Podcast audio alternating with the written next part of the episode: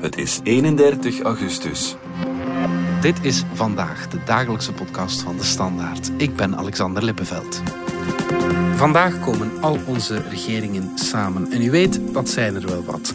Liefst 19 ministers schuiven aan om te kijken of er iets valt te doen aan de fors stijgende energieprijzen. Maar de mogelijkheden die zijn beperkt, want we zijn natuurlijk afhankelijk van heel wat andere partijen.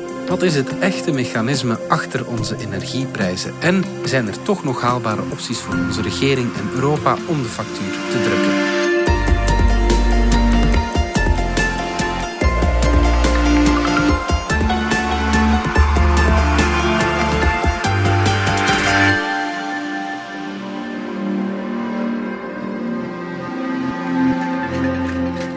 De Kok van onze economie-redactie. We moeten niet flauw doen. Iedereen van ons kijkt uh, met een bang hartje naar de komst van zijn energiefactuur. Of heeft er al eentje gehad? Heb jij ze al in de bus gehad? Uh? Nog niet. Uh, wel, ik woon ook op een appartement, dus het gaat allemaal via één centraal punt, via de syndicus. Voorlopig zitten we op een oud contract. Ja goedkoop, maar ook dat vervalt. Ja. Dus ja, het schept wel de nodige problemen en ik begrijp heel goed dat heel veel gezinnen uh, ja, heel zenuwachtig nu zijn. En uh, ja, dat we het laatste daar nog niet van gezien hebben. Nee, nee, absoluut niet. Uh, we weten natuurlijk dat we die hoge prijzen grotendeels te danken hebben aan Poetin en zijn oorlog in Oekraïne. Maar hoe gaat dat precies in zijn werk? Wie uh, bepaalt er hoe duur ons gas is? Wel, gas wordt op twee manieren verkocht. Je hebt de lange termijn contracten tussen grote nutsbedrijven en uh, de producenten. En dan heb je eigenlijk de spotmarkt, waar je als een echte markt vandaag hoeveelheid gas kan kopen. Zoals uh, goud Olie bijvoorbeeld. of graan. Olie, ja, Ja. graan. Ja, ja. En wat je dan typisch ook hebt aan zo'n markt, om de goede werking van die markt heb je ook afgeleide producten. Dat zijn dan opties. Je kan je indekken tegen risico's. Bijvoorbeeld een grote gasverbruiker, die wil zeker zijn van zijn prijs. Ja. En dan gaat hij opties kopen op een vaste prijs. Maar daarvoor heb je een tegenpartij nodig die zich indekt. Bijvoorbeeld via put-opties. Ja. Dat zijn dan meestal de speculanten. ja. Dus eigenlijk op eerste zicht hebben die speculanten een nuttige rol voor de goede werking van een markt. Ja. Maar na verloop van tijd leidt dat zijn eigen leven. En zeker als de markt ja, heel moeilijk gaat, bijvoorbeeld omdat er een tekort is, Ja. krijg je een enorme overdrijving in verschillende richtingen. Ja. Dat is wat je nu wel wat ziet. Dus die, Dat wordt dan een irrationele markt genoemd. voor een stuk wel, ja. Dus je hebt heel weinig... Er is een onevenwicht en, en dan schiet die prijzen alle kanten op. Je hebt dat ook wel gezien in de graanmarkt. Ja. Er zijn wel nog voorbeelden van telkens als er echt een krapte ontstaat, dat je dan eigenlijk wel enorme bewegingen ziet. Ja, ja, ja oké. Dus de gasprijs is ook voor een deel ja, speculatie. Dat is niet puur een, een, een product dat ja, wel, dus wordt, wat je typisch krijgt in, in een markt waar een te weinig aanbod is en de vraag groter is, dan krijg je ja, een, een een enorme bijna explosie van de prijs die bijna niet meer rationeel te noemen is. Hè. Ja, ja, ja. De prijs is eh, begin deze week even wat, wat gezakt. Hè? Waarom, eh, waarom was dat zo? Het belangrijkste nieuws was denk ik daar dat het aanvullen van de voorraden, vooral in Duitsland, wat sneller verloopt dan gedacht. Want dat is ook wat de reden waarom dat de prijs nu zo hoog staat. Want ja, het is zomer, we verbruiken eigenlijk niet zoveel gas. Maar alle landen zijn nu hun eh, ja, strategische reserves aan het bijvullen Ja. voor de winter. En nu blijkt dat dat toch wel vrij snel gaat en vlot verloopt, was er dan toch wat, wat daling. En dan krijg je natuurlijk het omgekeerde effect van die prijsverhogingen op de markt, die, die zijn wat overdreven. Maar als dan opeens weer wat goed nieuws komt, krijg je dan opeens weer ja, een Weer snelle een daling. Ja. Hoe, moet, hoe moeten we ons dat voorstellen? Die gasvoorraden, zijn dat echt gigantische tanks? Of eh, hoe ziet dat De eruit? beide. Je hebt Ja. dus eh, zowel tanks, maar ook ondergronds. Bijvoorbeeld Ah, bij ons is eh, de grote opslagplaats ligt in Loenhout. En dat is eigenlijk een grote ondergrondse grot In de campen. eh. in de campen die we volsteken met gas. Ah ja, oké. Ja, goed. Dan kennen we Loenhout ook van meer dan Maar bijvoorbeeld dat we ook- eh, Ja, vandaag. inderdaad. We hebben natuurlijk ook eh, de grote tanks in Zeebrugge liggen, maar eh, daar, daar zit ook wel wat reserve in. Ja, ja, ja. Dat gaat nu over de gasprijs, maar die van elektriciteit gaat ook de hoogte in. Het is nog een ingewikkelder eh, mechanisme. Hè? Ja, ehm, elektriciteit eh, wordt eigenlijk bepaald door wat ze noemen de merit order. En dat is eigenlijk om op ieder moment het netwerk te balanceren. En je hebt eigenlijk een, een deel vaste elektriciteit, kernenergie, die kan je niet zo snel af of aanzetten. Dus dat ja, is een, de kleine helft van onze elektriciteitsproductie, denk ik, op dit moment. Dan heb je de hernieuwbare zon, wind. Dus nog een keer afhankelijk van het weer, kan tot 20, 25 procent zijn. En dat laatste kwart à 30 procent moet dan opgevuld worden door gascentrales. En eigenlijk is dat de meest flexibele vorm van elektriciteit. Dus als het heel hard waait, uh, heel veel zon, nucleair draait volop bijvoorbeeld op de middag en er is niet zoveel vraag naar elektriciteit, dan heb je die gascentrales niet nodig. Maar eigenlijk bijna op ieder moment van de dag heb je die wel nodig. En het is eigenlijk zij die de prijs zetten voor alles. Ah, ja. Net omdat dat dan van gas gemaakt wordt, van peperduur gas, is dan natuurlijk de productieprijs van dat laatste stukje elektriciteit bijzonder hoog. Ja, ja, ja. En dat bepaalt dan eigenlijk de prijs van alle elektriciteit. Ja, oké. ja. Want gek genoeg uh, zitten we nu dan in een periode waarbij we het gas, die, of die gascentrales veel minder nodig hebben of amper ja, nodig maar hebben. zelf ook al heb je ze bijna niet nodig, je hebt ze nodig. En dat klein stuk is net hetgeen dat gans de prijs zet. Ja, oké. En wat is de redenering daar, daar juist achter om dat zo te... Omdat je dan eigenlijk, zo zegt altijd, de, de prikkel hebt van je wilt het net balanceren, je wilt vraag en aanbod in evenwicht brengen. En dus moet er bijkomend iemand ja, een, een elektriciteitscentrale met gas opstarten of harder zetten. Mhm. En die moet eigenlijk vergoed worden tegen de prijs waaraan dat hij doet. Ah ja, oké. ja, ja, Maar het idee er, ervan is natuurlijk niet dat dat zo'n discrepantie gaat oproepen zoals dat we nu hebben. Want in het verleden heeft dat er eigenlijk toe geleid dat we altijd lage prijzen gehad hebben. Inderdaad, omdat gas goedkoop was. Hè. Ja, en dan kon je eigenlijk altijd een mooi evenwicht aan en betaalbaar. En de logica daarachter is dat als je bijvoorbeeld veel hernieuwbare energie hebt, maar je hebt een moment dat er te weinig is, dat dan die gascentrales, dat dan elektriciteit wat duurder is. En dat je dan een vraagsturing krijgt, dat bijvoorbeeld stroomverbruiker zegt, oké, we gaan die uren onze installaties wat minder hard zetten.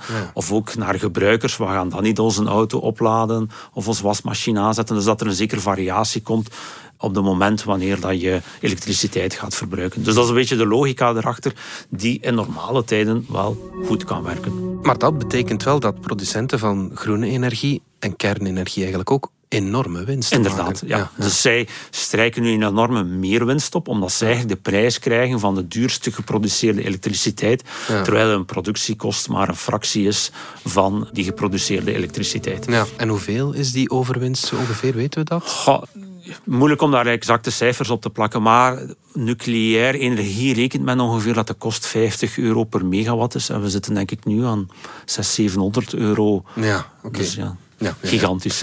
Gigantisch, inderdaad. Dan zou ik met mijn eh, boerenverstand denken, Stijn, pas dat systeem toch aan en, en, en laat die gascentrales niet meer de prijs zetten. Dat lijkt mij persoonlijk ook logisch, maar dat is veel discussie over tussen economen en experts. Als je het van op een afstand bekijkt, zou eigenlijk misschien het beste zijn dat je ja, die enorme merenwinst die nu op hernieuwbaar en eh, nucleair zit, dat die verdeeld wordt waardoor dat eigenlijk de gemiddelde kost zakt voor iedereen. Ja. Dus als je nu het gemiddelde zou maken van alle elektriciteit die op dit moment in België geproduceerd wordt, ja, dan zit je helemaal niet aan die hoge prijzen. Dan is dat fractie duur e- elektriciteit uit de gascentrale, maar een beperkt iets. Dus als je het gemiddelde zou nemen, zou dat veel lagere prijs opleveren. Ja. Je zou ook de meerwinst kunnen afromen en herverdelen om de eh, factuur te laten zakken. Energie-experts zijn er eigenlijk eerder tegen, omdat ze vrezen dat je dan wel een enorm precedent schept, Ja. omdat eigenlijk de markt zoals die nu werkt, met die merit order, in normale tijden wel best goed werkt, incentives geeft om bijvoorbeeld extra hernieuwbare energie te installeren, om die markt in evenwicht te brengen. Tweede tegenkanting is dat je dan wellicht ook een beetje moet inbreken tegen bestaande afspraken. En dat creëert altijd wel wat vrevel. Je creëert daarmee niet zo'n goed investeringsklimaat. Ja, je, ver, je verplaatst de vrevel, om eerlijk te zijn, ook gewoon. Voor een Ja, stuk. ja, ja. Maar andere economen die ook zeggen van ja, maar pas op, de, wat we nu aan het meemaken zijn is wel hallucinant. Je krijgt zo'n verarming. Je krijgt eigenlijk een enorme herverdeling van welvaart van partijen, gezinnen die het niet meer gaan kunnen betalen, bedrijven die het niet meer kunnen betalen, naar een aantal ja, bedrijven, gezinnen die nu ontzettend veel geld verdienen op een niet door ja, echt economisch risico of, of iets te nemen. Gewoon omdat ze het geluk hebben dat ze die centrales of, of die windmolens ooit gebouwd hebben. Dus dat is eigenlijk een zeer niet optimaal systeem. En zeggen sommige economen van ja, dit is nu een oorlogseconomie, een oorlogssituatie. Nu moeten we tijdelijk ingrijpen Ja. en dat mechanisme even aan de kant schuiven. En op een andere manier om te vermijden dat heel uw maatschappij en economie. Uh, en op een goed moment kunnen we daar dan wel naar terugkeren. Uh, dat is dan een beetje het idee. Ja. Ja, er is discussie onder economen, maar op welk spoor zit uh, de politiek? Want zij beslissen het natuurlijk. Tot voor kort leken zij weinig happig, ook denk ik over het risico van rechtszaken, van dat je toch een aantal regels zou schenden.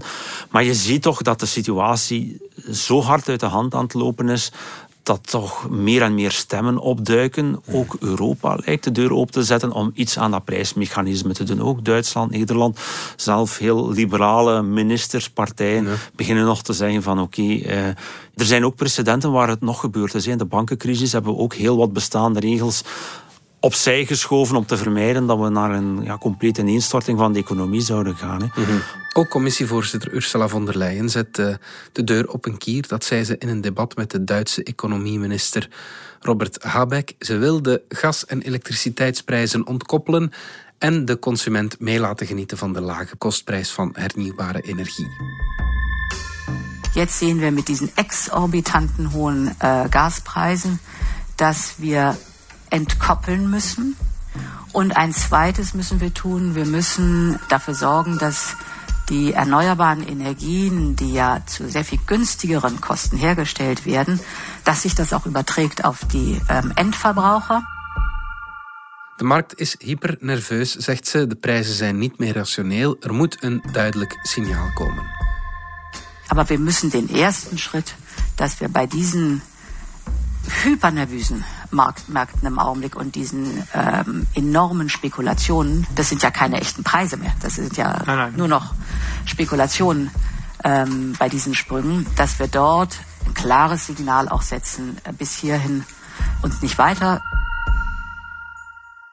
Stijn, er zijn nog opties. De eerste is het bevriezen van de energieprijzen. Dat wordt al in een aantal landen gedaan. Hè? Ja, dus uh, Frankrijk doet het en Spanje en Portugal doet het ook onrechtstreeks. Ja, oké. Dus wat uh, in Spanje en Portugal hebben gedaan, is zij subsidiëren een stuk van het gas enkel het gas voor de centrales, voor de gascentrales. Ja. Waardoor je die merit order, ja, dus dan de finale laatst geproduceerde eenheid elektriciteit, is gesubsidieerd en is daardoor lager, waardoor dat eigenlijk de totale elektriciteitsprijs veel lager ligt. Ja. Dus dat is eigenlijk wel interessant voor de Spaanse burgers die minder betalen voor elektriciteit dan bij ons. Ja. De inflatie is er zelf nu iets lager. Net het cijfer uitgekomen en in Spanje zakte wat de inflatie. Okay, ja. Bij Frankrijk is het iets anders. Zij hebben gezegd voor gezinnen is er een maximumprijs waar elektriciteitsproducenten, zij moeten aan die prijs leveren. Mhm. Die kunnen dat voor een stuk, omdat die wel nog heel veel nucleaire centrales hebben. Ja. Plus dat het ook een staatsbedrijf is. Mhm. Dus ja, dan is de link gemakkelijker gezegd van... is het bijna voor een overheid wat vestzak, broekzak. Ja. Ja, ja. Tuurlijk, het nadeel daarvan is, ja, als het in het geval van Frankrijk, het is een staatsbedrijf die die lage prijs moet betalen. Dat bedrijf dreigt ook verlies te maken. Ja, dan komt het ook terug weer naar de regering, naar de overheid en de belastingbetaler. Ja. Een nadeel van de, wat in Spanje en Portugal is gebeurd, is dat eigenlijk die nutsbedrijven ook elektriciteit zijn gaan verkopen aan buurlanden, aan Frankrijk bijvoorbeeld, okay. uh, aan industriële partijen, want die, minimum, of die maximumprijs in Frankrijk geldt uh, niet voor ondernemingen, waardoor dat eigenlijk Spanje en Portugal voor een, ja, de, de belastingbetaler onrechtstreeks wat de factuur aan het sponsoren is van Frankrijk. Ja. Dus ook het kost wel behoorlijk veel geld aan de Spaanse en Portugese overheid. Dus vroeg of laat komt het toch uh, terug naar de belastingbetaler. Inderdaad, en zet het ook onder druk. Dus ook hier, experts zeggen ook van, ja, het is wel een dure maatregel die misschien ook niet zo heel veel opbrengt. Een ander denkspoor zijn groepsaankopen. Ja. dat eens uit? Dat zou kunnen werken als je het terug Europees doet. En je vormt dan eigenlijk als Europa een soort koperskartel. Ja. Typisch in bijvoorbeeld de OPEC-landen in de oliemarkt, dat is een verkoperskartel. Zij ah, spannen samen, zeggen van dit is de hoeveelheid die we gaan oppompen en daarmee willen we een bepaalde prijs zetten. Ja. Je kan eigenlijk ook het omgekeerde doen. En ja, uh, je mag als grote koper uitspelen en dan zeggen aan de producenten van kijk, dit is de prijs die wij gaan betalen, niet meer dan dit. Ja. En dan gaat de producent zijn rekening maken en zeggen van oké, dan zal ik het maar aan die prijs verkopen of anders kan ik niks verkopen. Is dat zo? Wel, in het geval van een aantal landen die heel veel gas via pijpleidingen verkopen, ja, hebben ze vaak niet zoveel alternatieven. Zoals Rusland, ja. ja, ja. Rusland, maar daar hebben we natuurlijk een moeilijke situatie mee. Maar. Noorwegen bijvoorbeeld ja, voert toch ook heel veel eh, gas via pijpleiding. Ja. Dat is moeilijker voor het stuk landen die meer keuze hebben, die via schepen het gas exporteren, via LNG. Dus dat je gas bevriest en het vloeibaar maakt. Ja. die kunnen natuurlijk eh, zeggen, ja, wij varen naar de meest, het hoogstbiedende. Als dat Azië is, ja, dan, dan, heb je, eh, ja, dan heb je het gas niet en heb je nog een groter tekort.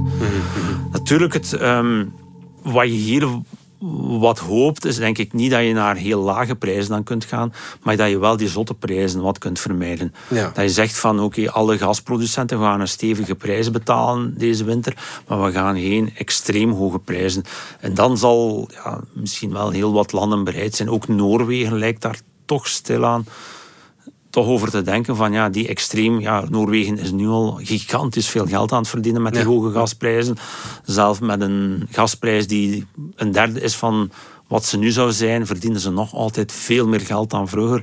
Ja. Ook als producent heb je er ook altijd wel belang bij dat je klant niet helemaal failliet gaat. Dus, Nee, nee, ja. Ehm, en het precedent hier is, is natuurlijk de aankopen van de vaccins, waar Europa Ja. Front heeft gevormd. En dat heeft uiteindelijk wel echt goed gewerkt. Ja. Eh, maar natuurlijk kan je het niet... Vaccins is veel goedkoper. Eh, het ging daar meer over een timing, over een verdeling van gelijke verdeling. Maar ik denk dat de EU, en dat merk je nu ook wel weer uit de statements van Van der Leyen, daar toch een zekere moed uitgeput heeft van ja, als we het samen doen, Ja. kan het wel wat werken en kan je toch misschien de prijs drukken. En is Europa eensgezind genoeg om zo'n groepsaankoop te doen? Want er zijn wel wat tegenstrijdige belangen. Hè? Ja. Dat is inderdaad veel meer bijvoorbeeld dan met die vaccins. Daar had je eigenlijk twee producenten die het aan een redelijk schappelijke kost verkochten. En dan was het meer ja, op een gelijke manier verdelen. Eh, Hier zijn de belangen natuurlijk meer uiteenlopend. Er zijn een aantal landen die zelf ook eh, een stuk gas produceren. Eh, maar ook de relaties met Rusland zijn nogal anders. Ja, Hongarije, Hongarije heeft een veel betere relatie. Dus ja, ook Poetin zal er alles aan doen om Europa zoveel mogelijk uit elkaar te spelen, om, om die verdeeldheid te zaaien. Dus dat is, ja, die eensgezindheid zal veel moeilijker te zoeken zijn. Je had het eh, zelf al enkele weken terug toen er een oproep was om ja, samen solidair eh, energie te besparen. Ja. Lag dat ook al moeilijk, om, omdat daar ook al Zuiderse landen zijn die veel minder een probleem hebben met gastoelevering, omdat ze Ja. dicht zitten bij Noord-Afrika, Ja. eh, waar er gasproducenten zijn, waar er misschien ook historische akkoorden zijn met bepaalde leveranciers. Dus eh, ja, die eensgezindheid zal moeilijker zijn, maar je ziet denk ik nu wel de laatste dagen dat die crisis toch echt groot is en, en dat het weer snel kan gaan, zoals we misschien wel de afgelopen 10, 15 jaar de bankencrisis, ja, dat taboes snel kunnen sneuvelen als het gevaar te groot wordt. We gaan er even uit voor reclame.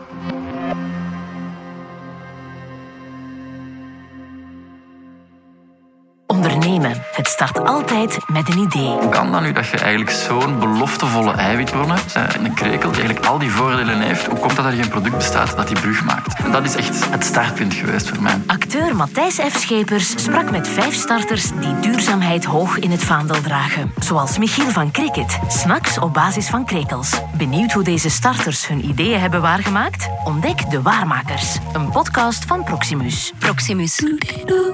Think possible.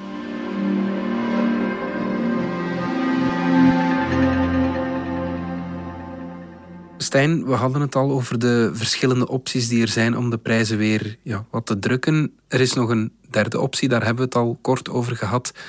De hervorming van de energiemarkt. Ja, van, eigenlijk van de elektriciteitsmarkt. Ja, ja. Ik heb gezegd, ja, Europa begint daar stilaan wat oren naar te hebben. Maar zelfs als het binnen Europa niet beslist gaat, kan je dat als land wel zelf beslissen. Ja. Want met elektriciteit, in tegenstelling tot gas, hebben we wel iets meer vat als land op. Gas zijn we afhankelijk van ja, internationale markten, want België produceert niet zelf gas. Maar elektriciteit produceren we wel. En wat we nu krijgen door die scheve situatie op de elektriciteitsmarkt, krijg je een enorme herverdeling van welvaart van ja, gezinnen, bedrijven, energie-intensieve bedrijven, naar een aantal ja, grote producenten, de uitbaters van de nucleaire centrales en de eigenaars van hernieuwbare energie.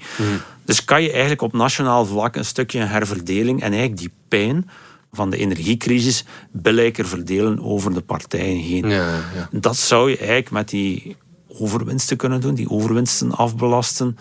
Of ja, een ander prijsmechanisme maken. Ja. Overwinsten afbelasten, dat kan je op zich wel doen. In functie van crisis heb je denk ik als wetgever wel een aantal mogelijkheden om harde maatregelen te nemen. En dat Ja. we daar niet zo'n ja, enorme schrik van moeten hebben om... eh, Ja, ja.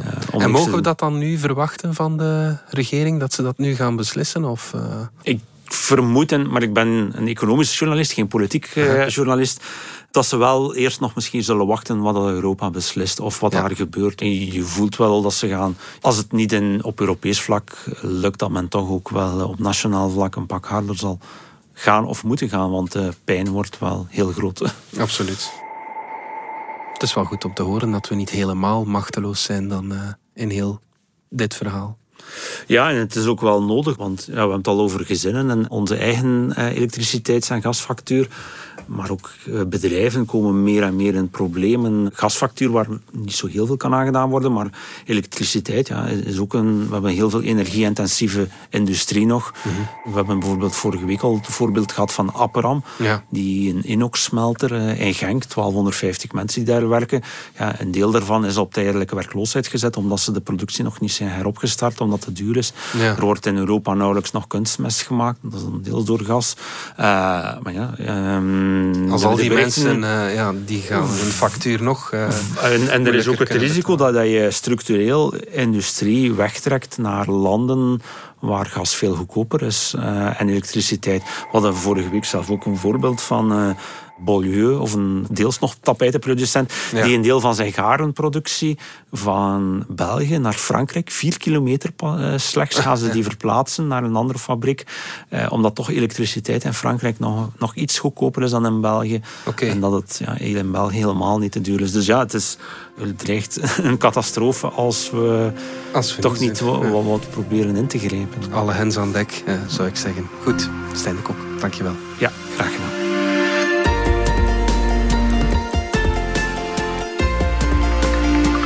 Dit was vandaag de dagelijkse podcast van De Standaard. Bedankt voor het luisteren. Volg ons op Spotify, Apple Podcast of eender welk ander podcastplatform. In onze gratis RDS-podcast kan je niet alleen ons werk beluisteren, maar ook de beste podcasttips terugvinden, met zorg geselecteerd door onze redacteur Max de Moor. Alle credits van de podcast die je net hoorde vind je op standaard.be-podcast. Reageren kan via podcast.standaard.be. Morgen zijn we opnieuw.